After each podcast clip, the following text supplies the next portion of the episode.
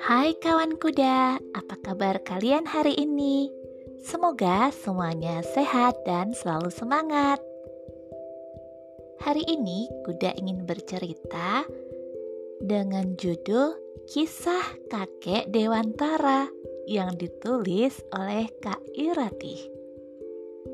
Sudah siap untuk mendengar ceritanya? Yuk kita dengarkan bersama. Tersebutlah sebuah cerita dari suatu tempat bernama Nusantara. Seorang kakek bersantai di kursi goyang. Mata cerdasnya masih berbinar di balik kacamata bergagang hitam. Buku digital di pangkuan terbuka lebar. Pengeras suara di telinga membacakan tulisan dengan suara teduh seorang podcaster. Beberapa anak mendekat perlahan, berjingkat-jingkat, mengendap-endap. Ada yang berkulit cerah, ada pula yang gelap.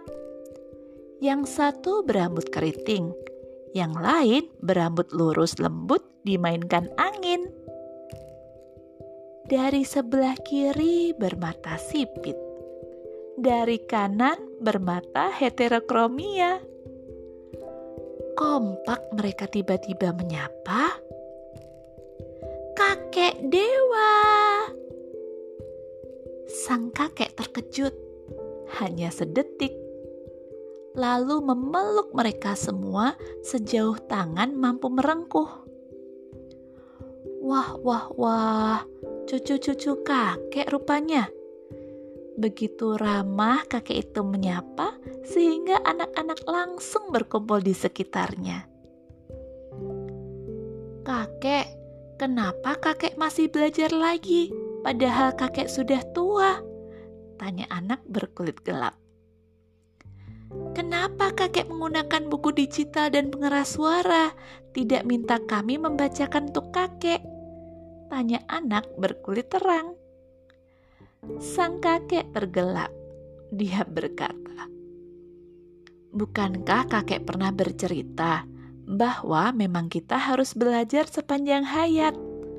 Selama masih bernapas, selama itu pula kita mampu belajar hal baru. Dari mana saja, dari siapa saja.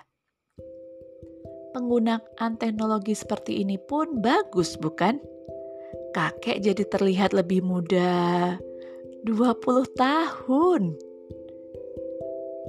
Semua cucu memandang takjub.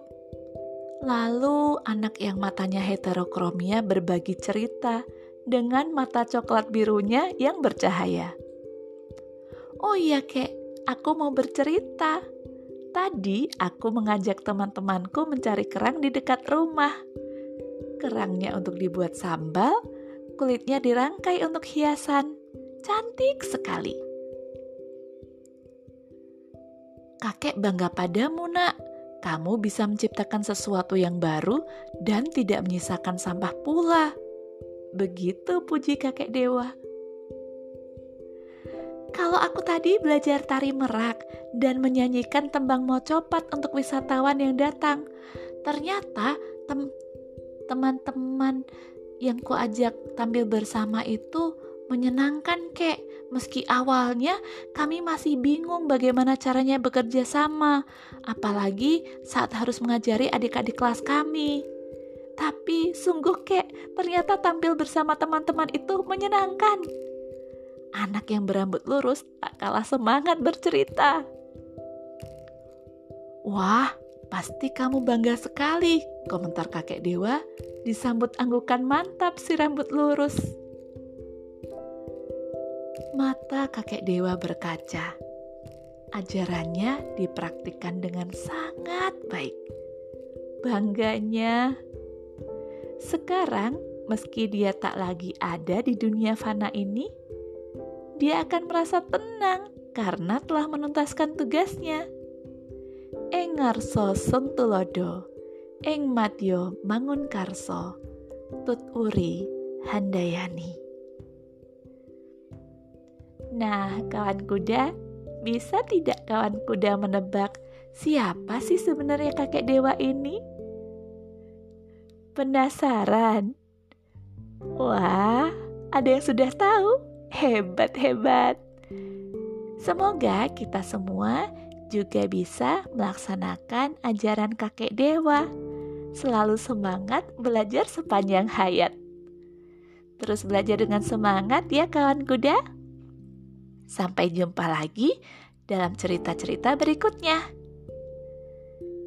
Tetap semangat dan dah kawan kuda.